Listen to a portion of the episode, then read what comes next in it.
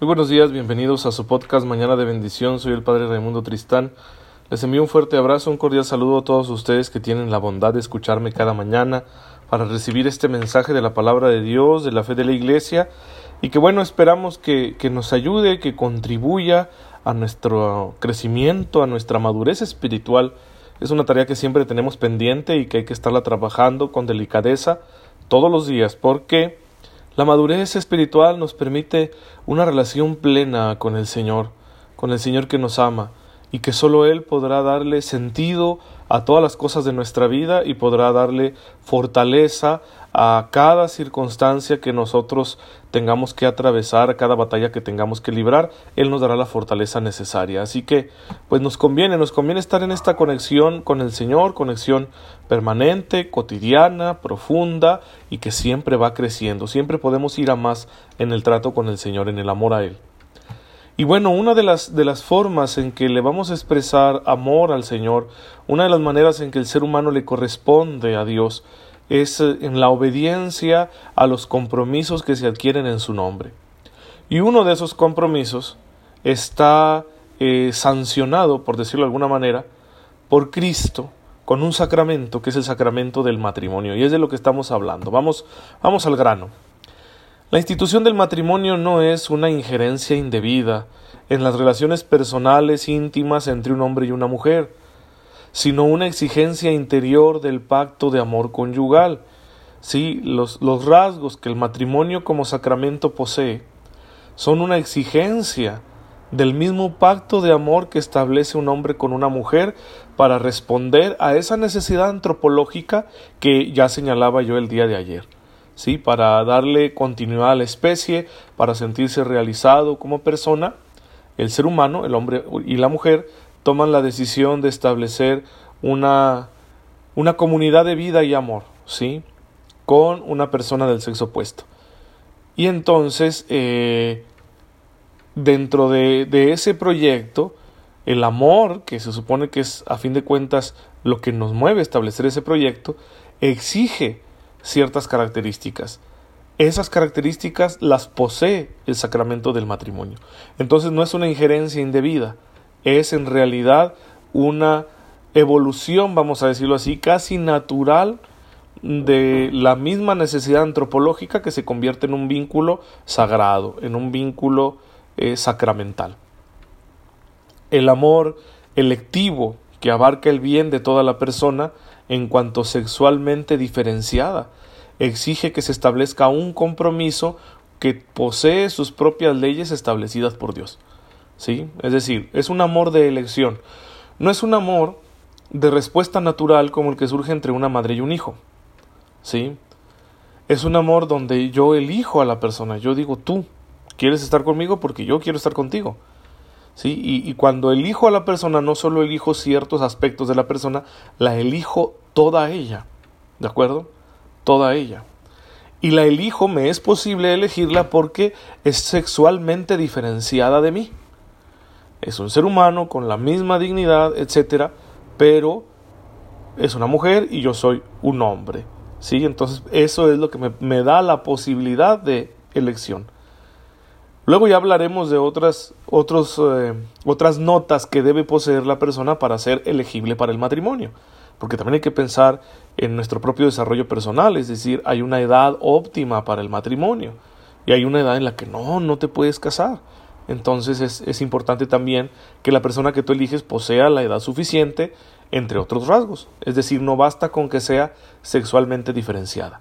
Bien, este amor electivo que yo hago, la elección de amor que yo hago de una persona de mi sexo opuesto, para construir este proyecto de vida, respondiendo a mi propia necesidad antropológica, exige un vínculo, ¿sí?, permanente, que posea ciertas características y que tiene sus propias leyes establecidas por el Creador.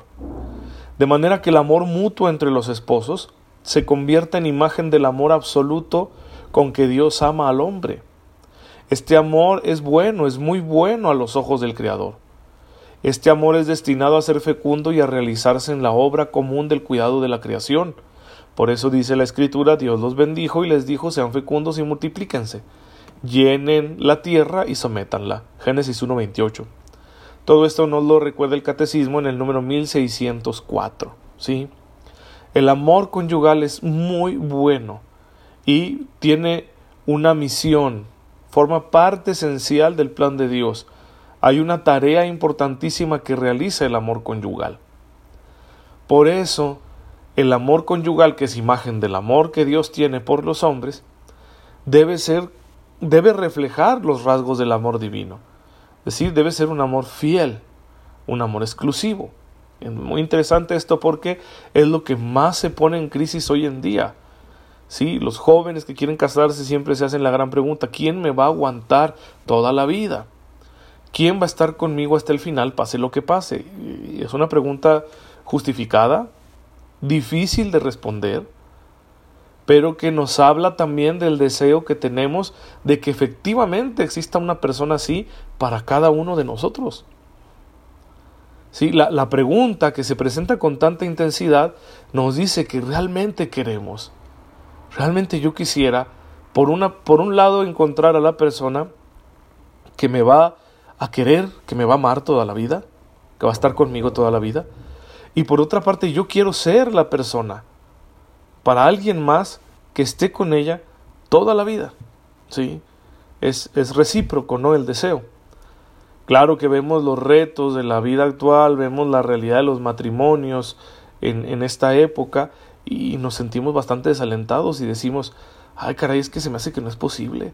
Entonces mejor vamos formando vínculos provisionales, ¿verdad?, para estar a gusto un rato y cuando nos cansemos pues ya nos dejamos y buscamos otra persona.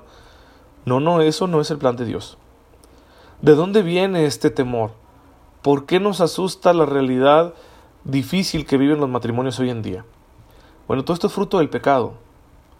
El pecado original introdujo la ruptura de la comunión original entre el hombre y la mujer, debilitando la conciencia moral relativa a la unidad e indisolubilidad del matrimonio. ¿Sí? Es decir, si, si esa comunión entre el hombre y la mujer está rota, nuestra conciencia moral se debilita y empezamos a cuestionar el hecho de que el matrimonio exija unidad, el hecho de que el matrimonio exija indisolubilidad. Por eso en la antigua ley, conforme a la pedagogía divina, se permite la poligamia y el divorcio. Pero si contemplamos nosotros la alianza de Dios con el pueblo de Israel bajo la imagen de un amor conyugal exclusivo y fiel, entendemos nosotros que el amor de Dios no es infiel. Dios no es un Dios polígamo, vamos a decirlo así, ni es un Dios que se divorcia de su pueblo. Y esta imagen de Dios como esposo de Israel aparece muy claro en el libro del profeta Oseas, en algunos textos del profeta Isaías, eh, en el capítulo dos y el capítulo, capítulo tres del libro del profeta Jeremías, en el capítulo dieciséis y el capítulo veintitrés del libro del profeta Ezequiel. Es decir, estas referencias son claras, ¿sí? Realmente los israelitas veían a Dios como el esposo de su nación, ¿sí? Israel es la esposa de Dios y Dios es el esposo de Israel, y el amor de Dios es fiel. Y si a fin de cuentas el matrimonio del hombre y la mujer debe ser un reflejo del amor de Dios, entonces es lógico que el ideal, la manera más perfecta de realizar este amor de Dios que es fiel, es con un matrimonio que sea único e indisoluble. Y así los profetas de Israel van a ir preparando la conciencia del pueblo de Dios para una comprensión más profunda de la unidad y de la indisolubilidad del matrimonio. Como lo encontramos ya, por ejemplo, en un texto muy bonito del capítulo segundo del libro del profeta Malaquías. Déjenme buscarlo aquí en mi Biblia para leérselos. Mm, Malaquías, capítulo dos, versículos del trece al diecisiete. Dice: también otra cosa hacen ustedes, cubren el altar de Yahvé con lágrimas, con llantos y gemidos, porque él no vuelve ya su rostro hacia la ofrenda, ni recibe de su mano el sacrificio agradable. Y ustedes dicen: ¿por qué? Porque Yahvé ha sido testigo entre ti y la mujer de tu juventud, a la cual has sido infiel, siendo ella tu compañera y la mujer de tu pacto. ¿No la hizo aquel que es uno? ¿No es ella una partícula de su espíritu? ¿Y qué pide aquel uno sino un linaje de Dios? Guarden pues su espíritu y ninguno sea infiel a la mujer de su juventud. Porque yo aborrezco el repudio, dice Yahvé, el Dios de Israel. Pues esto es cubrir de violencia su vestido, así dice Yahvé de los ejércitos. Por eso guarden su espíritu y no sean desleales. Han cansado a Yahvé con sus palabras y con todo se atreven a decir, ¿cómo lo hemos cansado? Con su decir, todo aquel que obra mal es bueno a los ojos de Yahvé y en ellos él se complace. ¿O dónde está el Dios de la justicia? Palabras tan fuertes del profeta Malaquías, porque aunque el divorcio fue una institución social admitida por el pueblo de Israel, tan así que Jesús entre los judíos se encuentra nuevamente esta realidad, el profeta Malaquías dice claramente que a Dios no le gusta el divorcio, ¿sí? A Dios no le gusta el repudio, ¿no? Que era como se le llamaba en aquel entonces. Y les pide en el nombre de Yahvé que sean fieles a la mujer que escogieron en la juventud. Y esto lo recuerda el Catecismo de la Iglesia Católica en el número mil seiscientos once. Entonces aquí tenemos una evidencia de cómo ya en el mismísimo Antiguo Testamento la conciencia sobre la fidelidad del amor conyugal como algo querido por Dios va creciendo y va apareciendo cada vez con mayor claridad en el pueblo de Israel, ¿sí? Y aquí podemos ver entonces el esfuerzo que el pueblo de Dios tiene que vivir para comprender cada vez mejor lo que Dios les pide en muchas cosas, incluido el matrimonio. De manera que descubran que si quieren que el matrimonio refleje realmente los rasgos del amor divino, que es un amor fiel, pues entonces deben cuidar que el amor matrimonial sea único, exclusivo, indisoluble y fiel. Si no, entonces no se corresponde con el querer de Dios y es estar rechazando el proyecto divino. Esta verdad choca con la mentalidad que nosotros tenemos hoy en día, que es una mentalidad de lo desechable. No toleramos la frustración afectiva que nos producen las realidades de la vida cuando no resultan como nosotros queremos. Y en lugar de repararlas, las tiramos a la basura y compramos una nueva. Esta manera de pensar afecta muchísimo el matrimonio. El matrimonio está invadido por la comodidad. Yo quiero estar contigo y entonces me caso contigo y vamos a formar una familia, pero el día en que ya no me satisfagas, te desecho, me deshago de ti y voy a comprar algo nuevo, voy por otra persona para hacerle lo mismo. En lugar de, como un hombre maduro y competente, sentarme, ¿verdad?, y decir, a ver, mujer, ¿qué ha pasado con nuestro amor? ¿Qué vamos a hacer? ¿Cómo reparamos el daño que nos hemos hecho el uno al otro?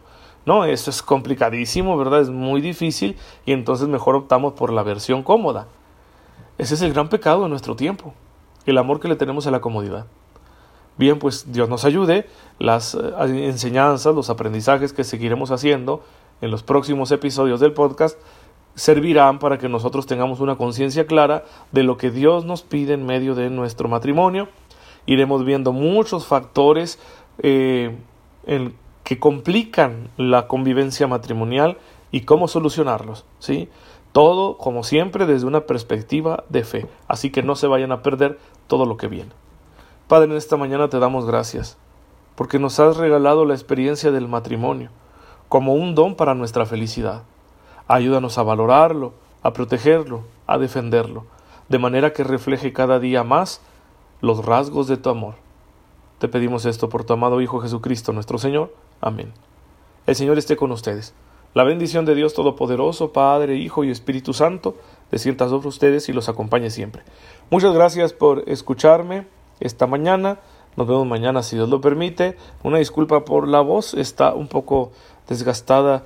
Al parecer es un efecto secundario de un medicamento que estoy tomando. Así que, bueno, ahí sopórtenmela tantito. Espero que pronto pase. Gracias y nos vemos mañana.